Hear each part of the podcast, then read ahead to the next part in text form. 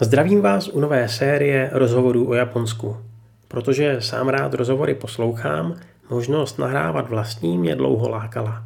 Čím víc totiž pronikám do komunity kolem Japonska, tím více zajímavých lidí potkávám. No a protože každý z nich poznal tuhle krásnou zemi z trochu jiného úhlu, byla by škoda jejich zkušenosti a názory nezdílet, i když ne vždy musí být jen pozitivní. Proto jsem se rozhodl to dále neodkládat a pustit se do toho. Tady je první z nich. Leona Svojanovská se do Japonska poprvé dostala v roce 2011 v docela dramatické době po velkém zemětřesení a vlně tsunami, které zasáhly především severní region Tohoku. Na cestu nevyrazila jako turistka, ale co by studentka. Čekali totiž rok na střední škole v Tokiu. No a právě o tomhle tématu jsme si spolu povídali. Věřím, že v prvním z řady společných podcastů, protože příběhů má ke sdílení mnohem více. V Japonsku totiž studovala i na vysoké. Hned na úvod vás zároveň prosím o trpělivost. Do nahrávání rozhovorů a zvlášť takhle na dálku se teprve dostávám, takže jejich vedení, zvuk i svůj projev budu během prvních epizod trochu ladit. Věřím ale, že po obsahové stránce si to díky výborným hostům užijete i tak.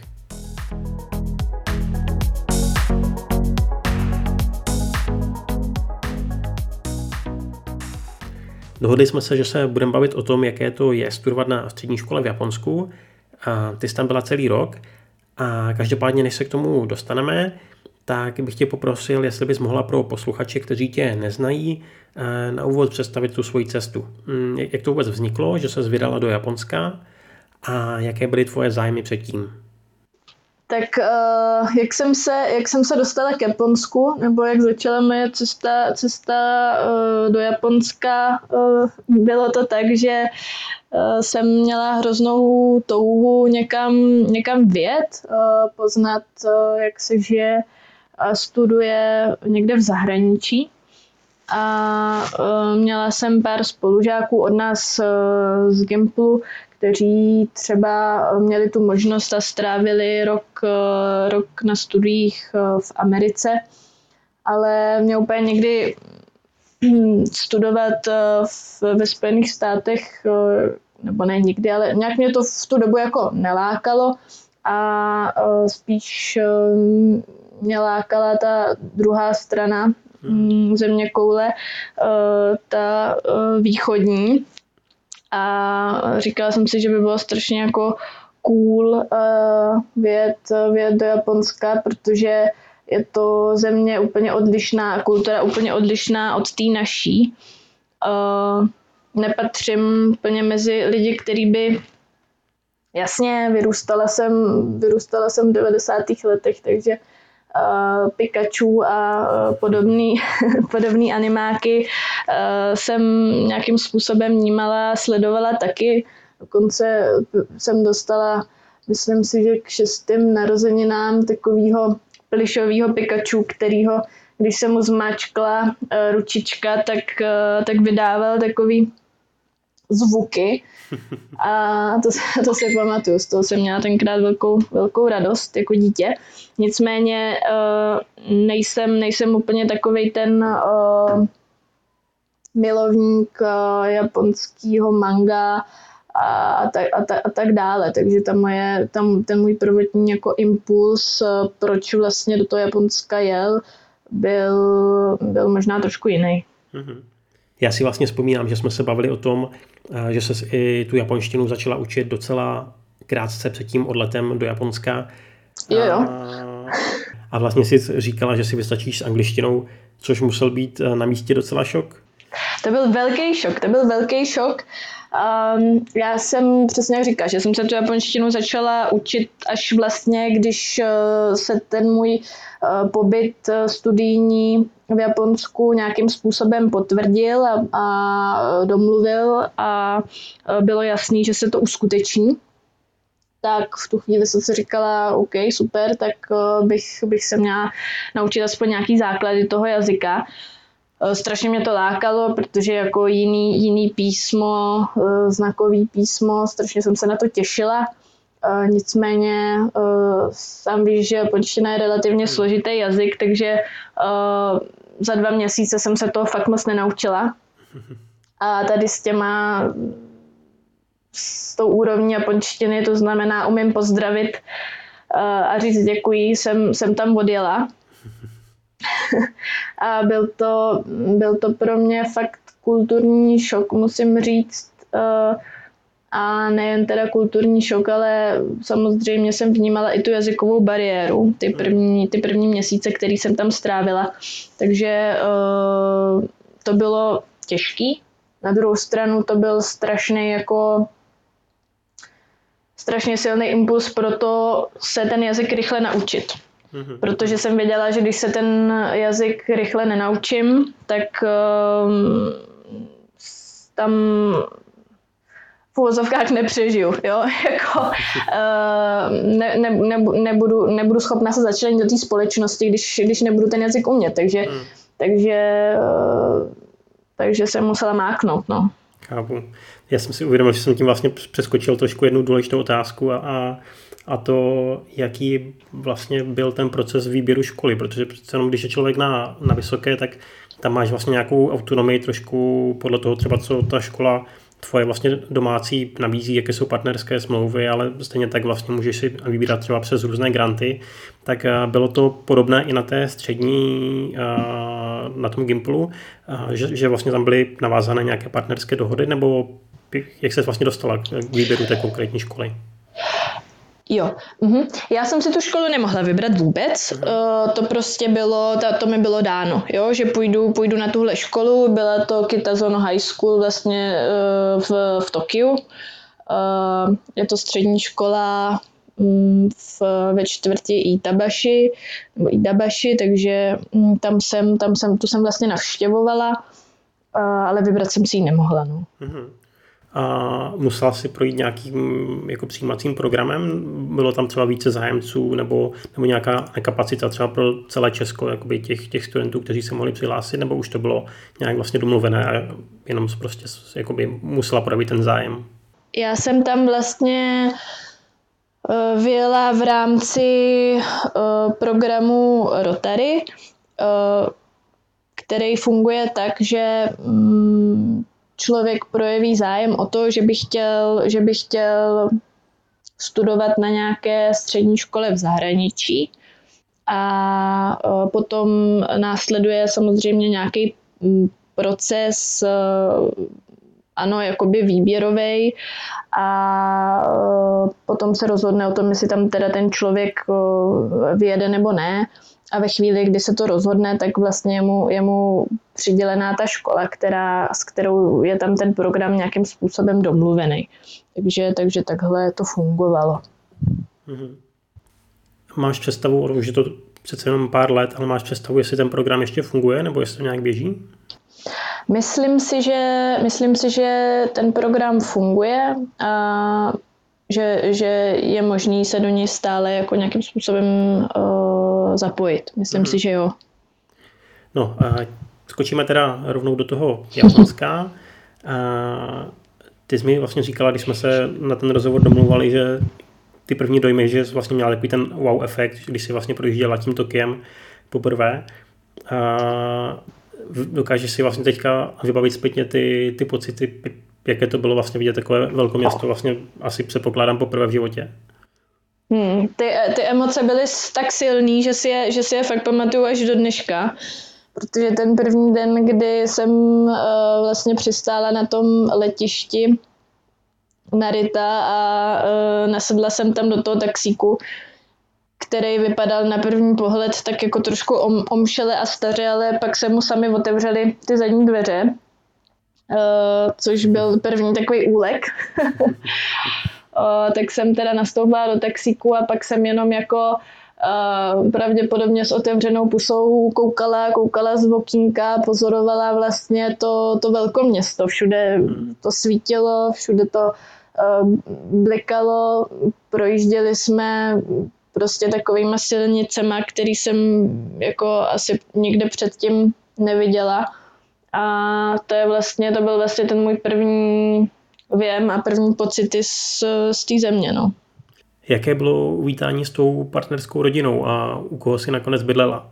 já jsem vystřídala uh, vlastně víc těch rodin, ale největší část uh, toho svého pobytu uh, tam jsem strávila v velmi tradiční rodině, mm-hmm. kde vlastně tatínek je buddhistický mnich a um, maminka uh, dělá všechny takové ty Eh, krásný japonský tradiční eh, umění, jako je ikebana a podobně. Mm-hmm. A stará se vlastně o domácnost a, eh, a tak dále. A byl to, je, je to rodina, s kterou máme strašně krásný vztah od začátku. Oni mě přijali strašně, strašně skvěle přestože já jsem neuměla jejich jazyk a oni neuměli můj a ani neuměli anglicky, tak jsme se vždycky nějakým způsobem dokázali domluvit a oni mi vlastně strašně pomohli v tom to všechno zvládnout v té mhm. zemi a byli mi jako strašnou oporou a podporou a mám je fakt jako hrozně ráda a spoustu, prožili jsme spolu spoustu krásných, krásných eh, chvil, eh, vyjeli jsme spolu na spoustu výletů a snažíme se, snažíme se udržovat ten kontakt, to znamená, oni už byli i tady v, Česku, eh, já když jsem, když jsem měla do Japonska, tak, tak jsem je vždycky navštívila, takže, takže ten vztah je, ten vztah je skvělý. To zní super. Uh... Když si teda říkala, že jste vlastně měli takovou jazykovou bariéru minimálně v tom začátku, tak vybavíš si třeba nějaké komunikační foupa, jako ať už z tvojí nebo z jejich strany? no tak těch bylo určitě, určitě spoustu. Uh, a spoustu tady z těch fópa jsem určitě jako, jako mm, náctiletý student možná ani jako nepostřehla a nevnímala, protože samozřejmě uh, Japonci, Japonci jsou takový uh, taktní, taktní lidi, takže oni to nedají úplně najevo, že mhm zrovna člověk jako řekl, řekl něco, co úplně jako asi eh, neměl nebo, nebo nemusel, nebo se, se nehodilo. A, ale jako vybavím si třeba situaci, kdy poprvé jsem vlastně uh, šla se podívat eh, k nějakému většímu uh, buddhistickému templu a předtím Eh, před ním, před tou budovou bylo vlastně takové to uh, obláskové moře. Mm-hmm. Uh, a já jsem do něho vstoupila. A to byla chyba, protože tam se, tam se nesmí šlapat. Takže to bylo takový, že já jsem tam vešla a tak jako jsem se ohlédla za sebe a teď jsem viděla ty vykulený oči všech, všech, těch, všech těch lidí za mnou, tak jsem pochopila, že asi je něco špatně, tak jsem, tak jsem zase vylezla a, a bylo to v pohodě. No.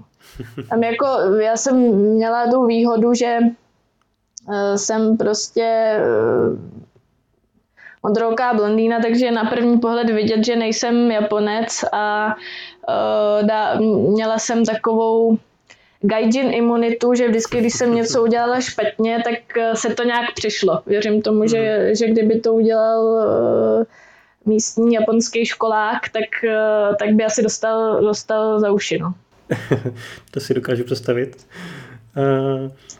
Když si vlastně ještě vzpomeneš teda na ten, na ten začátek, byly tam vlastně nějaké, řekněme, jako povinné třeba dokumenty nebo, nebo nějaké registrace věcí, které si musela vyřídit, nebo, nebo to vlastně bylo všechno jakoby za tebe nějak jakoby uděláno třeba tou, tou školou? Mm-hmm.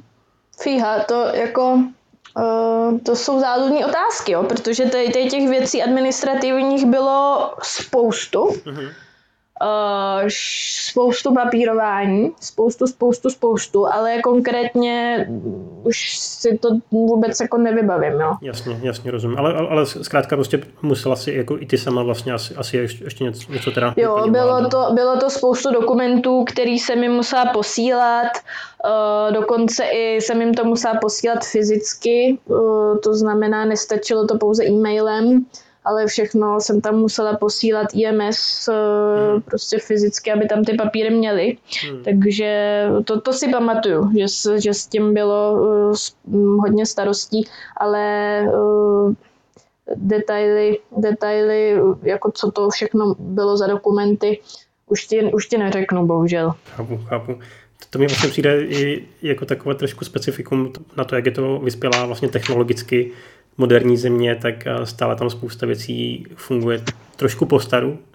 Eh, že to je takový vlastně trošku možná paradox, eh, který si člověk nevědomí. Je to tak, je to přesně jako konkrétní příklad, si myslím nejlepší je právě třeba jejich Hanko, což je mm. takový ten stamp, kterým se vlastně podepisujou.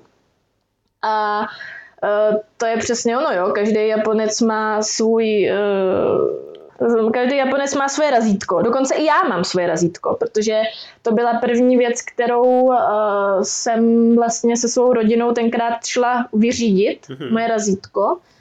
Uh, měla jsem tam vlastně katakanou jako Reona. Mm-hmm. A uh, používala, jsem, používala jsem na podpisy do, dokumentů, který bylo potřeba uh, jsem používala tohle razítko a to je vlastně krásný příklad přesně tady těch jako uh, jejich uh, věcí,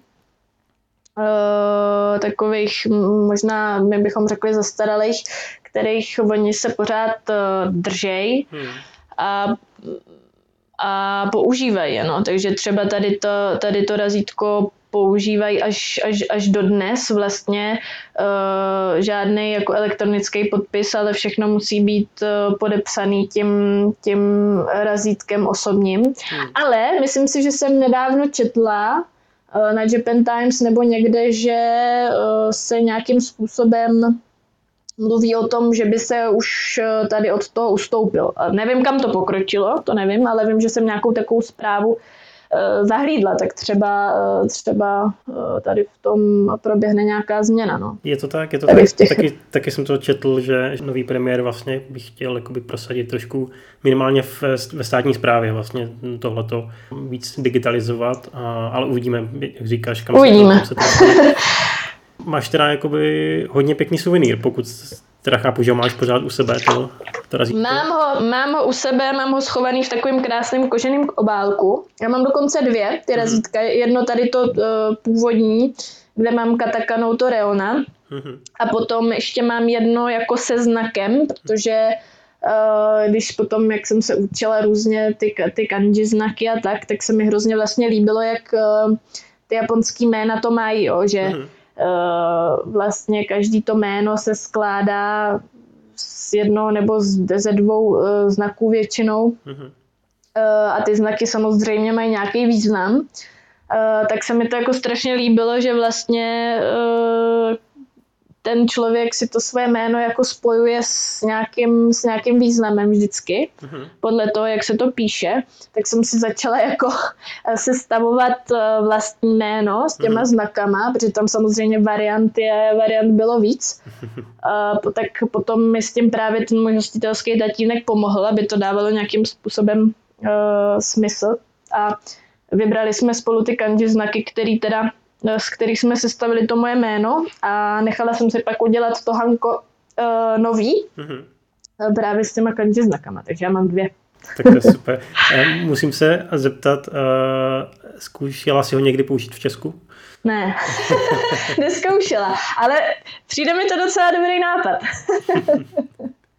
Myslím si, že, že tady ten úvod, úvodní seznámení jsme teda prošli. Uh, jaký byl první den ve škole? Nebo pokud se nepletu, tak uh, ty jsi tam byla na celý školní rok, to znamená, že jsi tam začínala někdy v Dubnu? Protože tam vlastně je, to posunuté?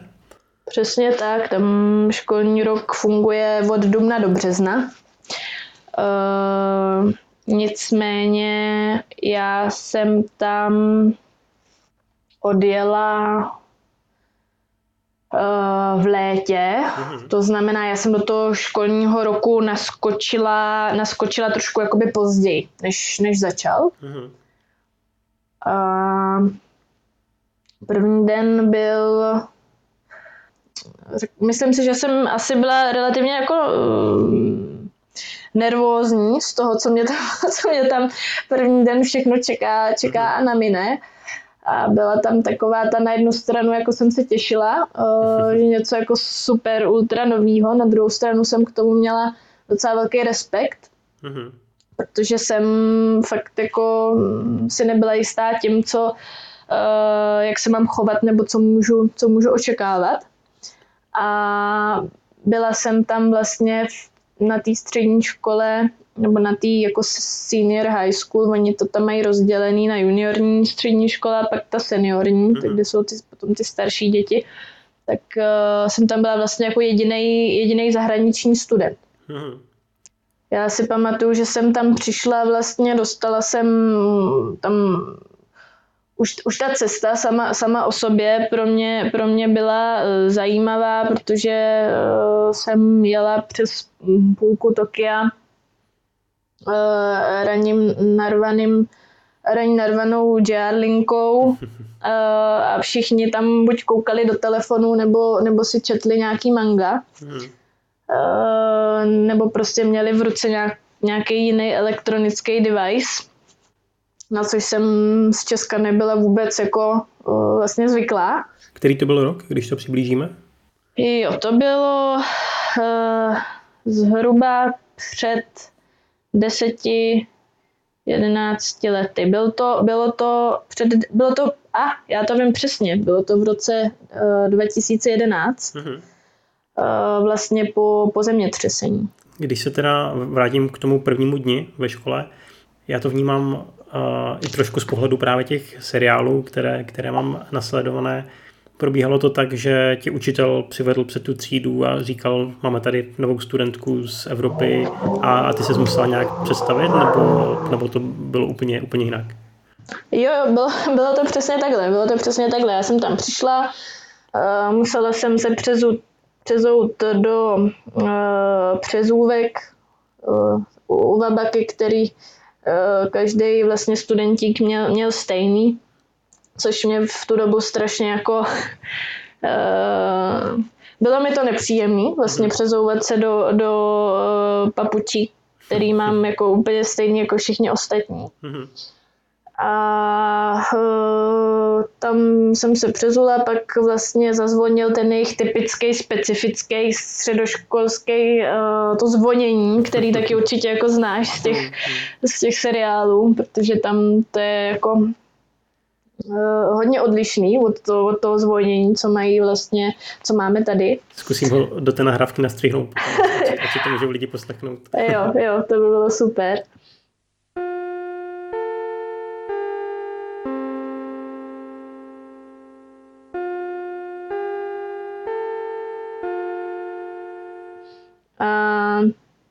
Eh, přivedl vlastně eh, japonské nebo na japonské střední škole ten den vždycky začíná tak, že to vyučování většinou začíná 8.50 mm-hmm.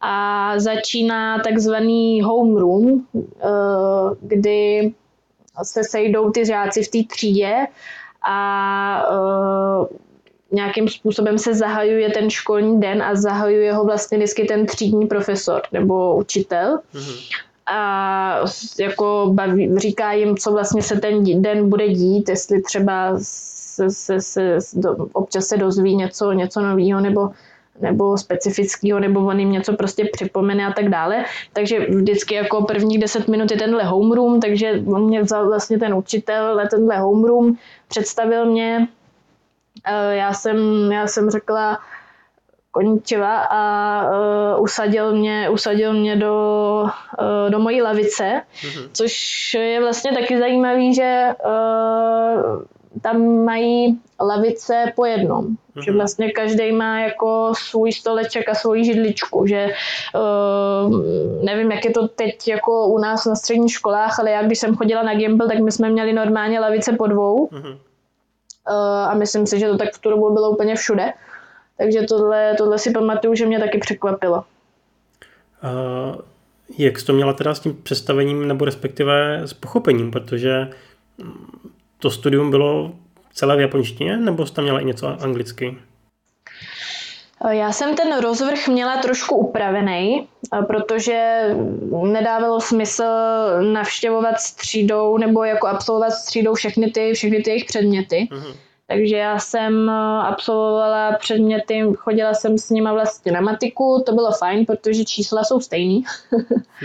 I když jsem občas jako nerozuměla tomu zadání, tak jsem tak nějak vždycky si tam něco jako počítala. A pak jsem si mám měla něco takového jako zeměpis. Mm. Uh, chodila jsem s nima na angličtinu a chodila jsem s nima na hodiny vaření mm. A na tělocvik a myslím si, že ještě nějaký předmět jeden, eh, něco jako Japon, vlastně japonština, to byla jako japonská literatura se tam brala a uh, japonská historie a takovýhle věci, takže na, mhm. na tyhle hodiny jsem taky docházela a potom, eh, když měli nějakou hodinu, na kterou jsem nedocházela, tak jsem měla hodinu japonštiny vlastně. Uh-huh. Mě by zajímaly, matiku bych, bych dal trošku strnou, ta, ta, to si asi dokáže každý představit.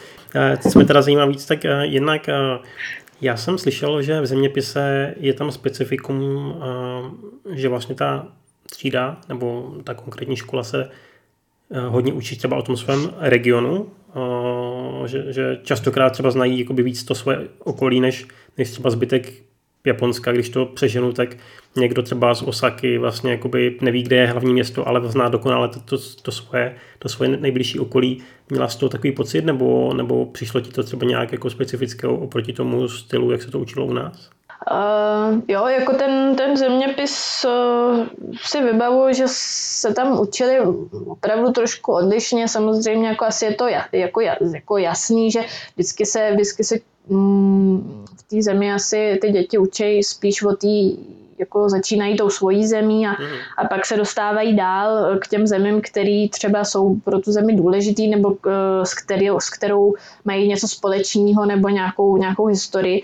Takže je, bylo to, jak, jak říkáš, oni v tom zeměpise vlastně hodně se zabývali tím svým regionem. Mm. Uh, Oni se tam snaží ty děti vychovávat relativně dost regionálně. Není to jenom v tom zeměpise, ale i v těch ostatních předmětech, třeba konkrétně v tom vaření. Uh, oni prostě ví, co se tam pěstuje, uh, ví, na co se to používá, ví, jak se to používá uh, a tak dále a tak dále. A v tom zeměpise se teda učili hlavně o tom svém regionu, pak samozřejmě o té svý celé zemi. Uh-huh ale myslím si, že to, to se učí hlavně jako na té základní škole mm. a na té střední se pak učí vlastně o, o těch ostatních zemích uh, primárně o, uh, hodně o Americe teda mm. uh, a uh, o Číně. Uh, Evropu berou tak jako celek, to znamená, tam nezacházejí úplně do detailů. Mm. Uh, takže se nemůžeme divit, že uh, jako Čeko uh, neví, kde je úplně všichni. Zaujal mě ten předmět vaření, což u nás vlastně bývá taky, nebo já si vzpomínám, že jsem ho měl. Spíš to byl takový teda jakoby hodně okrajový předmět, myslím si, že jenom v jednom, v jednom roce. Mm-hmm. A, ale docela by mě teda zajímalo, jak to probíhalo v tom Japonsku. Jestli se třeba naučila nějaké recepty, které si třeba do dneška někdy uděláš, nebo to byly, nebo to byly opravdu jen takové základy, jak, jak pracovat třeba s těmi surovinami? Uh, musím říct, že mě to taky uh, nadchlo, tenhle předmět, protože mi to přišlo skvělý v tom smyslu, že se mi líbí, jak v Japonsku jako uh, vzdělávají ty děti ohledně té výživy. Jo? Mm. tam už od základky vlastně seznamují s tím, jak, jaký nutriční hodnoty Eh, jaký suroviny mají a prostě z čeho by se měla skládat ta jejich eh, každodenní strava a přijde mi to strašně super, protože u nás se tohle neděje, u nás se tohle nechává vlastně mm, na těch rodičích a teď nevím, jestli je to dobře nebo špatně, ale, ale přijde, mi to, přijde mi to fajn, to, to zahrnout i do té školní, školní výchovy, mm-hmm. protože o, si myslím, že se tak člověk jako dozví, dozví spoustu věcí o, a přijde mu pak jako normální vlastně nějakým způsobem přemýšlet o tom, o tom co jí a, stravovat se zdravě. Eh, a vlastně vědět něco, vědět něco o těch potravinách jako, jako takových. Hmm. Mm, to, to vaření na té střední uh,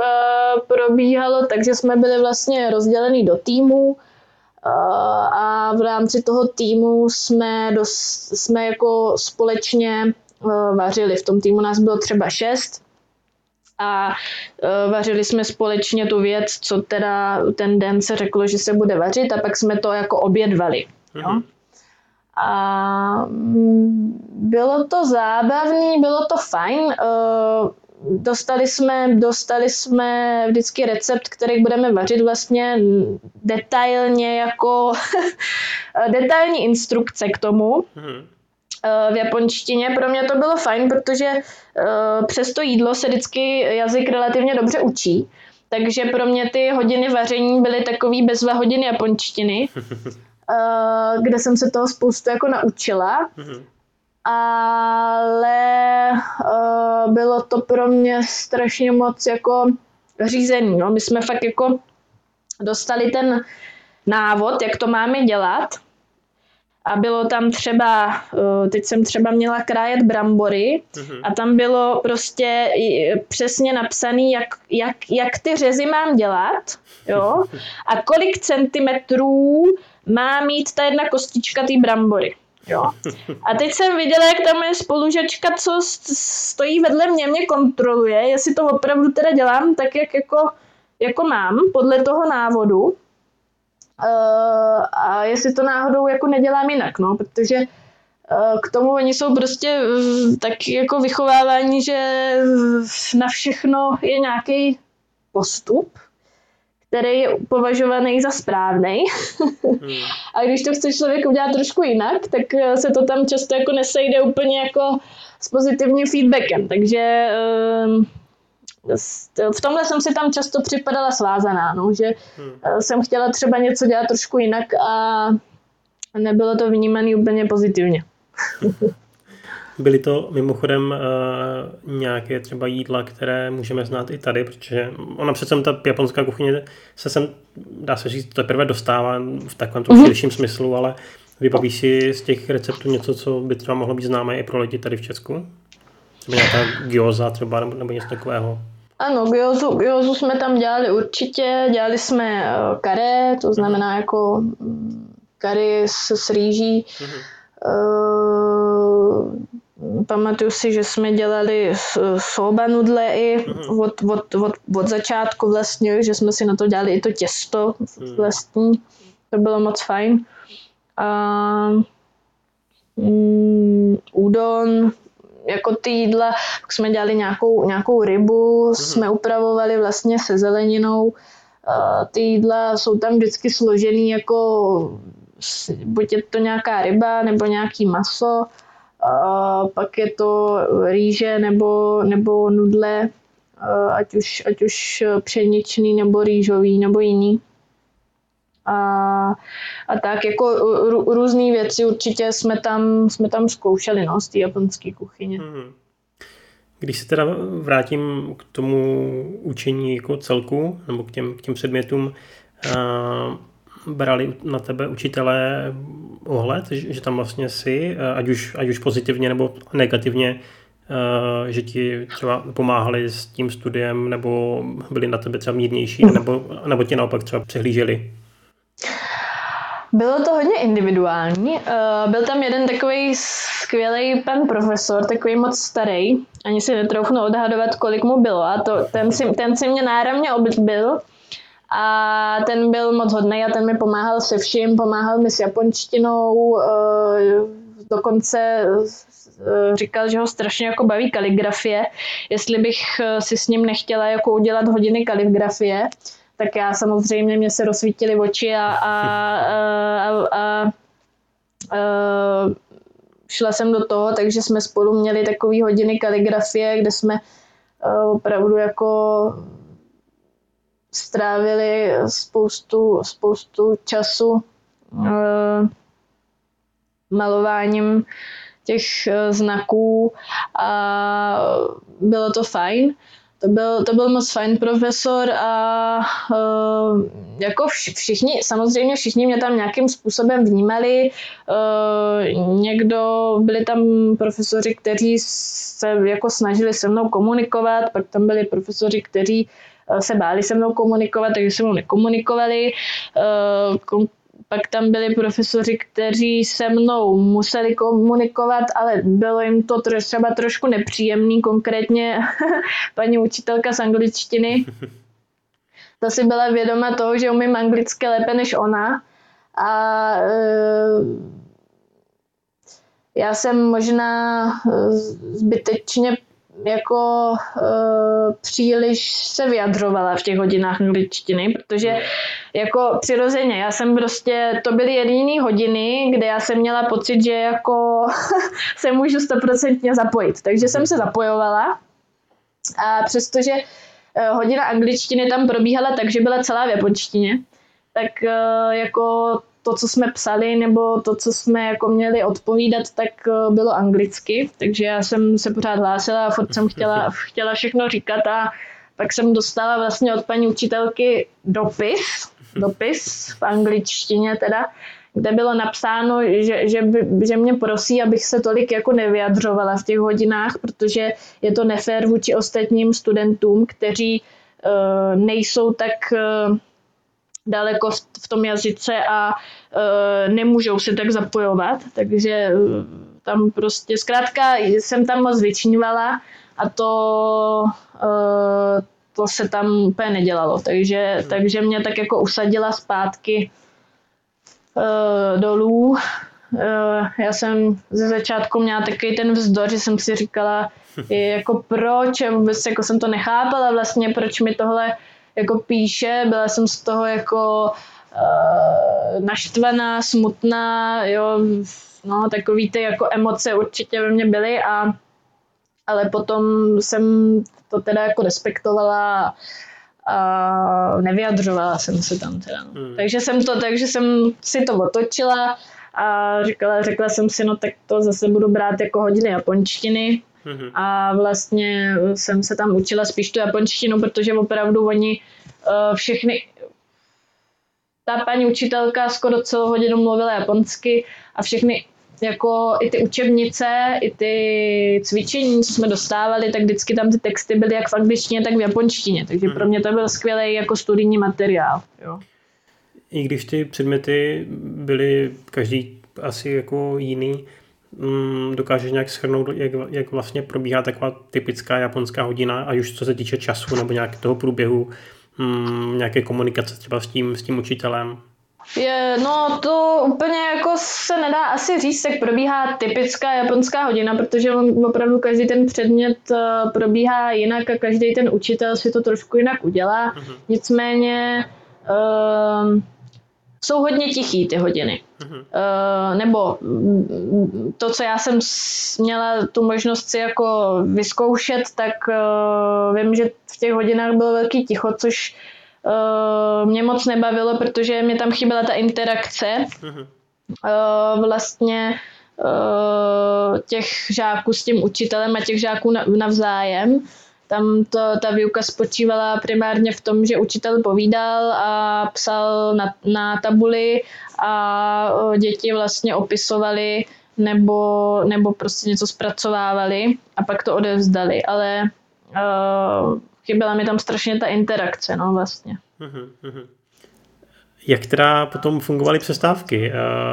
Mám si to představit stejně jako u nás, že děcka vyběhnou na chodbu nebo se baví v lavicích v nějakých skupinkách.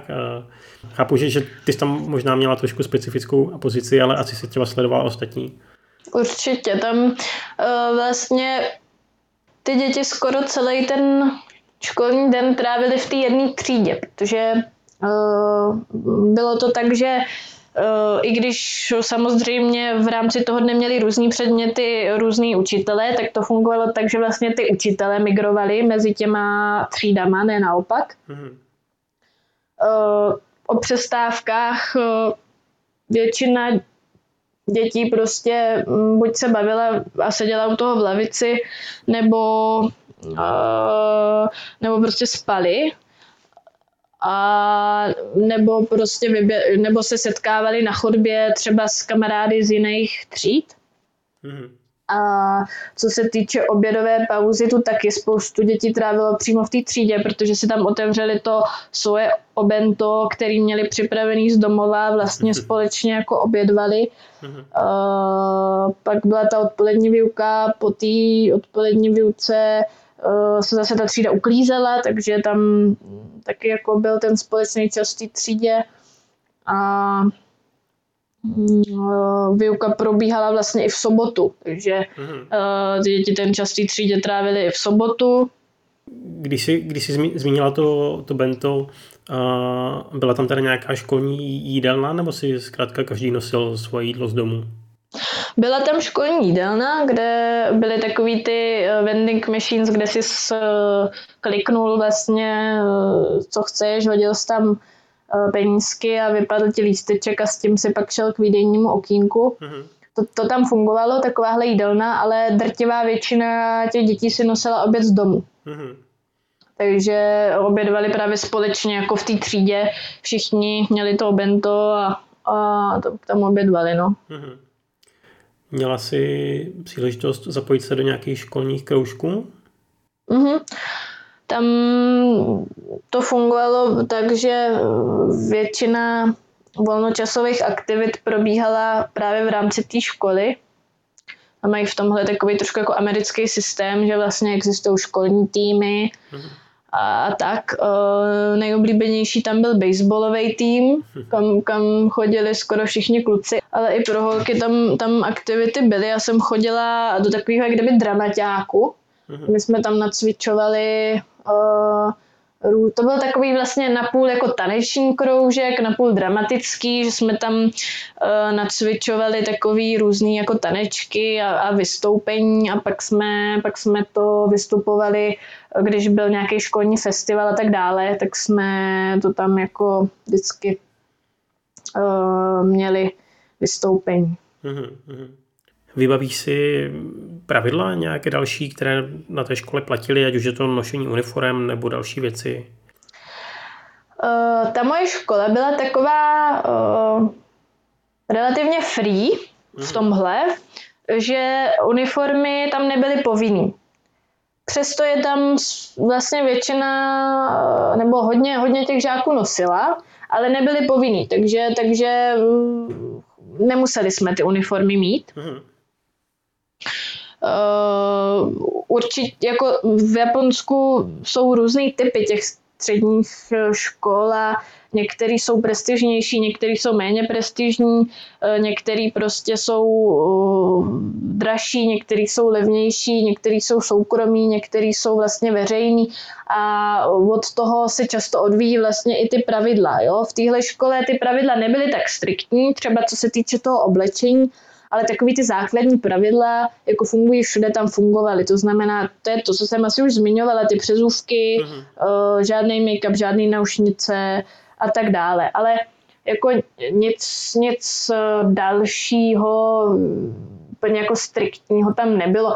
Pamatuju si, že jsme měli stejný úbor vlastně jako na tělocvik, na cvičení jsme měli všichni stejný úbor. Já jsem vyfasovala tričko, kde jsem měla zase katakanou napsaný jako D ona.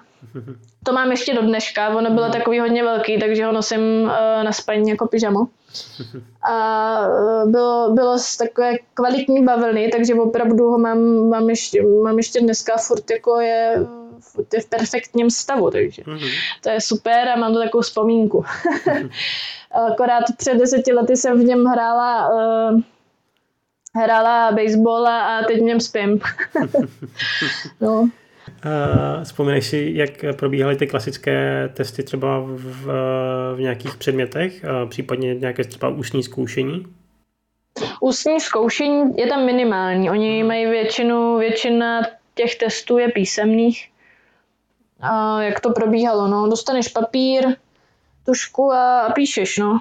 Takže vlastně stejně jako u nás. Jo, jo. Hm. Jak na tebe působila ta škola jako celek, teďka myslím vlastně ve smyslu toho vybavení, toho vlastně vůbec jako prezentace té, té budovy. Byla to nějaká jako moderní škola nebo spíš, spíš třeba tradiční, klasická? Mm, moc se mi nelíbila. Jako ten interiér byl, byl šílený, jo. Takový, je takový až moc až moc strohej. No. Mm-hmm ale jako funkční. Fun- všechno tam bylo funkční, ale že by to byla nějak jako hezky vybavená škola s moderním nábytkem a tak to nebyla. Mm-hmm. A říkala si, že, že kluci hrávali eh, baseball, to znamená, mám si to představit tak, že k té škole ještě byly nějaké třeba velké pozemky nebo nějaké velké hřiště, nebo se docházelo úplně jako někam mimo ten areál? Ne, bylo to všechno v rámci areálu té školy. Tam bylo obrovský, obrovský sportovní jako hřiště. Uh, jedno bylo, bylo tam obrovský baseballový vlastně hřiště a pak tam bylo právě hřiště na ten, uh, řekla jsem baseballový? Uh-huh. Jo, tak tam bylo obrovský baseballový hřiště a pak tam bylo ještě velký hřiště na basketbal, a, protože tam byl i basketbalový tým v té škole. Mm-hmm. Takže to sportovní zázemí tam bylo mm, super, to tam bylo moc dobrý. Jaká třeba byla finanční náročnost toho studia, co se týče nějakých školních potřeb? Uh, já si myslím, no, za, za tu senior high school uh, se v Japonsku platí, platí školný. Uh, to školný se liší podle té školy. Hmm. Každá škola to má trošku jinak. Uh, vychází to, vychází to, no. Myslíš, myslíš to tak, jako že, že si ho platila ty jako zahraniční student, nebo to bylo pro všechny? Já jsem ho jako zahraniční student neplatila, ale uh, normálně studenti jako lokální to školní platit musí. A um, platí ho, ať už je to jako public school, anebo ať už je to nějaká soukromá škola, uhum. ale jak, jak říkám, odvíjí se to, odvíjí se to od té školy. Uhum. To znamená, Eh, ty soukromé školy jsou o moc dražší než, eh, než ty eh, jako veřejný, ty mhm. obyčejnější a pohybuje se to, myslím si, že tak, kdyby jsme to převedli na český peníze, tak by to bylo od 200 tisíc ročně do 500 tisíc ročně. Jo? Což je a, docela dost je to relativně dost na, na to, eh, je to relativně dost, to znamená, oni zaplatí to roční fíčko, dejme tomu těch 200 až 500 tisíc korun na ten rok a uh, potom většinou už učebnice a všechny jako pomůcky, které v rámci toho roku potřebují, tak vlastně jim ta škola poskytne.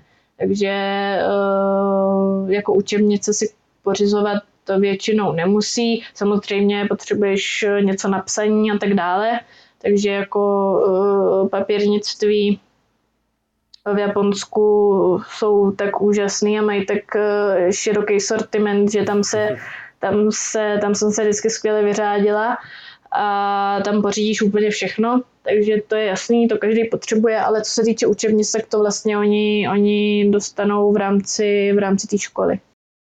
Kdybych to nějak uzavřel, teda to, to studium na té střední, byl tam nějaký potom výstupní nějaký ceremoniál, protože říkáš, že jsi tam byla teda v tom posledním ročníku, mm-hmm. tak byly tam vlastně nějaké jako závěrečné zkoušky, Ne, nevím teda, jestli se z nich musela účastnit i ty, ale jak třeba ten konec roku teda probíhal? Mm-hmm. Já jsem se těch závěrečných zkoušek účastnit nemusela, protože bych to pravděpodobně ani nezvládla. Mm-hmm. Ale ceremoniál tam pak probíhal, to byl taková velká, takový velký event, který vlastně probíhal v tělocvičně, kde se, kde se zhromáždil vlastně ten ročník a probíhalo tam, byla tam vlastně proslov Uh, měl tam proslov ředitel, pak pár učitelů, pak pár studentů taky. Mm-hmm. Uh, a pak bylo předávání vlastně takových uh, vysvědčení a certifikátů a, a tak, takže to bylo takový slavnostní ukončení vlastně toho, toho roku. Máš svoje japonské vysvědčení? Mám. a jak, jak si mám představit? Eh, mám tam eh, napsáno, že jsem absolvovala eh, jakoby rok studia na té na střední škole. Mám to tako, tak jako vlastně takový symbolický certifikát, řekla bych. Jo, jo. Takže vlastně jako jiný, než měli ostatní studenti. Jo, jo, jo, jo. Kdybyste teda měla to svoje studium na japonské střední škole zhodnotit, tak jak bys to zpětně schrnula? Změnil se třeba nějak svůj pohled na to studium v Česku? Když se pak vrátila, dívala se jinak na celé Japonsko. Jaké jsi měla pocity? Pocity byly eh, všeho možného druhu. Každopádně jsem byla strašně šťastná, že jsem měla tu možnost tam jet a uh, měla jsem možnost vlastně to tam všechno zažít a prožít. Uh, co se týče té tý střední školy jako takový, vlastně to docházení tam na tu střední školu, tak to pro mě bylo jako, to pro mě byla strašně velká zkouška a bylo to pro mě strašně náročný vlastně zžít se se všema těma jako uh, pravidlama a fungovat tam jako velmi individuálně vlastně mm-hmm. a přesto jako být schopná fungovat v rámci, v rámci té třídy nebo té školy. Uh, bylo to pro mě fakt, fakt náročný a hrozně mě to posílilo, si myslím, uh, jako osobnostně. To, vlastně to, to, na střed, to, to, to studium na té střední škole tam. Mm-hmm. A co se týče Japonska jako takového, tak uh, to jsem měla možnost uh, poznat hodně i díky té svojí hostitelské rodině, která byla prostě naprosto úžasná a um, měla jsem možnost poznat tu kulturu, měla jsem možnost poznat uh, tu zemi, podívat se na spoustu krásných uh, míst v Japonsku a hrozně jsem si to tam zamilovala. Mm-hmm. Úplně jako uh, moc. No, no k, těm, k těm místům se uh, určitě ještě dostaneme v nějakém dalším povídání. A teď by mě ještě zajímalo, jestli jsi z domů dovezla nějaké zvyky, které si potom zapojila do toho běžného života. Zvyky, které mi zůstaly z Japonska, mm, doufám, že tam ně, ně, doufám, že něco jako eh, tam je. Eh, asi možná ten ne, nemyslím si, že bych jako dokázala vyjmenovat zvyky, který říct si, tohle jsem se tam naučila, dělám to, dělám to takhle, takhle dodnes, ale samozřejmě naučila jsem se tam spoustu věcí, ať už je to udělat si misopolejvku, hm. nebo uh, prostě nějaký takovýhle věci. Hlavně ta hostitelská maminka skvěle jako vařila, takže uh, od, ní jsem se, od ní jsem se naučila jako spoustu, spoustu receptů a spoustu jako vychytávek v kuchyni. Co je tvůj oblíbený japonský recept? Je, těch je hodně. Já, jako, já miluji japonský jídlo, úplně, mm, já jsem gurmán v tomhle a mm-hmm. fakt jako eh, je to pro mě zážitek si, si dát dobrou, dobrou rybu, dobrý sushi, dobrý, dobrý soba nudle, mm-hmm. uh, udon, mám, mám, mám moc ráda jako všechny japonské jídla. Vlastně mm-hmm. jediný, mm, jediný jídlo, který ráda nemám, tak uh, je uni, což je mhm. vnitřek, vnitřek mořského ježka. Ale to nemám ráda kvůli ty konzistenci, ne ani tak kvůli ty chuti, ale, ale mm, prostě tu konzistenci toho tam mi nesedí úplně. Jo, jako ty, těch mořských potvor, eh, který tam člověk může ochutnat, je strašně, strašně moc. Spoustu z nich já vlastně ani do dneška, nebo ani teď neumím už pojmenovat, protože eh, poprvé jsem se s nima seznámila třeba v Japonsku, do té mhm. doby jsem je vůbec eh, takový eh, třeba ryby nebo mořský plody neochutnala a to znamená, ten jejich název jsem znala jenom v japonštině a už jsem ho třeba trošku pozapomněla. Takže spoustu z těch věcí, které já jsem tam měla možnost ochutnat, ani už jako nevím, jak se, jak se třeba jmenujou, protože je standardně ani jako nevyhledávám. Ale co jsem tam měla moc ráda a všichni se tomu strašně divili, eh, byly hijiky, což jsou takový černý nebo hodně, hodně tmavý uh, mořský řasy, mm-hmm. který se přidávají většinou do salátů různých. Mm-hmm. A mě to strašně chutnalo. Já jsem, byla, já jsem byla jako schopná to fakt jako sníst hrozně moc a ta moje hostitelská maminka se tomu vždycky hrozně hyhněla, protože, protože to jako nechápala, jak, jak, mi to tak, jak mi to tak může chutnat. Ale je fakt, že ty, ty mořské řasy mi chutnají eh, hrozně moc. Jo? To, to, je, to mám moc ráda. A ještě teda zajímavost, kterou jsem tam ochutnala, eh, byl, bylo koňský maso. Mm-hmm. To jsem do té doby neměla a to jsem ochutnala poprvé tam taky. A pocity z toho? Mm, nechutnalo mi to. Ale nevím, jestli to bylo tím, že jsem věděla, že to je koňský maso, anebo tím, že opravdu ta chuť třeba nebyla, nebyla taková, jakou bych si jako řekla mňam. Ale myslím si, že byla jsem jednou v takový vlastně hospodě nebo restauraci, vzal mě tam vlastně můj hostitelský brácha a říkal, pojďme na něco speciálního, tak jsem se těšila, že mě veme na nějaký výborný uh, sushi nebo prostě na nějaký ryby. A teď přede mě přinesli takový jako uh, sashimi vlastně z masa, jako a potom, potom nějaký takový steak. A on mi povídá, jestli uhádneš, co to je za maso tak jsem na to koukala, protože mě nenapadlo, co by to mohlo být, tak jsem se nechala podat a byl to kůň, no. to mě fakt nenapadlo. Chápu. no. No a s jakou japonštinou si teda odjížděla po tom, po tom roce, kdy jsi vlastně přijížděla s tím, že jsi měla úplné základy a tak jak se to změnilo po tom jednom roce v Japonsku? Myslím si, že dobrou, že, že velmi dobrou. Já jsem si tam udělala ty GLPT zkoušky tenkrát uh, trojku, mm-hmm. takže myslím si, že jsem se tam jako za ten rok uh, naučila, naučila jako dobře japonsky. Já jsem na konci toho, no to jsem zapomněla říct, já jsem vlastně na konci toho školního roku tam měla projev jako před celou tou školou v japonštině. Mm-hmm tom, co jsem byla donucená, jako eh, to tam eh, vlastně především, především mít nějaký proslov, takže eh, to jsem si připravovala a jo, myslím si, že japonsky jsem se naučila dobře, protože mi nic jiného vlastně nezbývalo. Takže jsem, jsem musela. No. Ale ještě bych se vrátila k tomu vlastně, co jsem si, co jsem si teda odnesla. Mm-hmm aby to nevypadalo, že jsem tam jenom jedla pořád.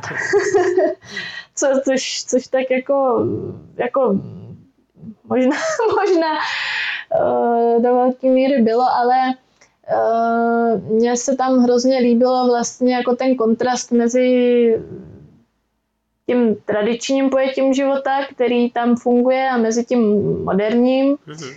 a jak to prostě spolu ko- koexistuje uh, jo, ruku v ruce a dokáže to tam jako krásně jako fungovat. A uh, hrozně se mi líbí ten jejich přístup vlastně k tomu uh, životu a ta filozofie toho šintoismu, kdy, který vlastně ti říká, že všechno má nějakou duši, nebo že ke všemu bys měl přistupovat jako, že to má nějakou duši. Takže eh, to se mi líbí, že i vlastně se snaží k těm věcem eh, chovat jako pěkně. No. Hmm, hmm. Jako k rostlinám, k věcem. To, to, to se mi vlastně hrozně líbí a to si myslím, že mě hodně ovlivnilo v tom mém přemýšlení od té doby, že jsem si tady tu filozofii taky do jisté míry jako osvojila a je mi to, je mi to, dává mi to smysl hrozný. Já si myslím, že jsme tu střední školu probrali docela podrobně a, a pokud by něco lidem chybělo, až to budou poslouchat, tak se určitě připomenu, tak to pak můžeme třeba doplnit v nějakém pokračování, protože mm, myslím, že, že z těch jako tvých zážitků s Japonskem je tohle to jenom jako maličká část jako z toho všeho, co tam prožila a určitě jsem pak budeme věnovat teda té vysoké škole a, a ani jsme se vlastně nestihli dostat e, k rodině, takže e, u které si bydlela, takže si myslím, že, že těch témat bude ještě hromada. Takže díky moc za tvůj čas. Myslím si, že, že toho máme nahraného docela dost a, a že se to bude lidem líbit, protože takové zkušenosti uh, nejsou úplně jako běžně ke sdílení. Takže moc díky za to. Jo, taky moc díky, taky moc díky a taky doufám, že se najde pár posluchačů, kteří uh, si to poslechnou a budou, bude to bavit. Já věřím, že určitě. No a já ještě doplním, že kdybyste si chtěli poslechnout rozhovor v plné délce, včetně všech vystřížených částí, které v tomhle případě dělají další 40 minut, tak je najdete na mém Patreonu. Povídali jsme si s Leonou ještě třeba o tom, jak chodila na výuku čajového obřadu, kam s třídou letěli na školní výlet a jak to probíhalo, nebo jestli mezi spolužáky vypozorovala nějaké vztahy. Je to rozhodně zajímavé a tady je na úplný závěr malá ochutnávka. Díky moc za vaši podporu, za poslech a těším se na slyšenou u dalšího rozhovoru. Myslíš, jako jestli tam chodili holky s kulkama a tak? Mm. no já tě, uh, pamatuju si, že z první hodiny jsem byla uh, docela otrávená, protože první hodina spočívala v tom, že jsme jenom chodili po tatami a vypadalo to něco jako občanka mm. a na tý jsem měla vlastně napsaný Alien Card. Uh, což jako znamená karta mimozemštěna, že jo.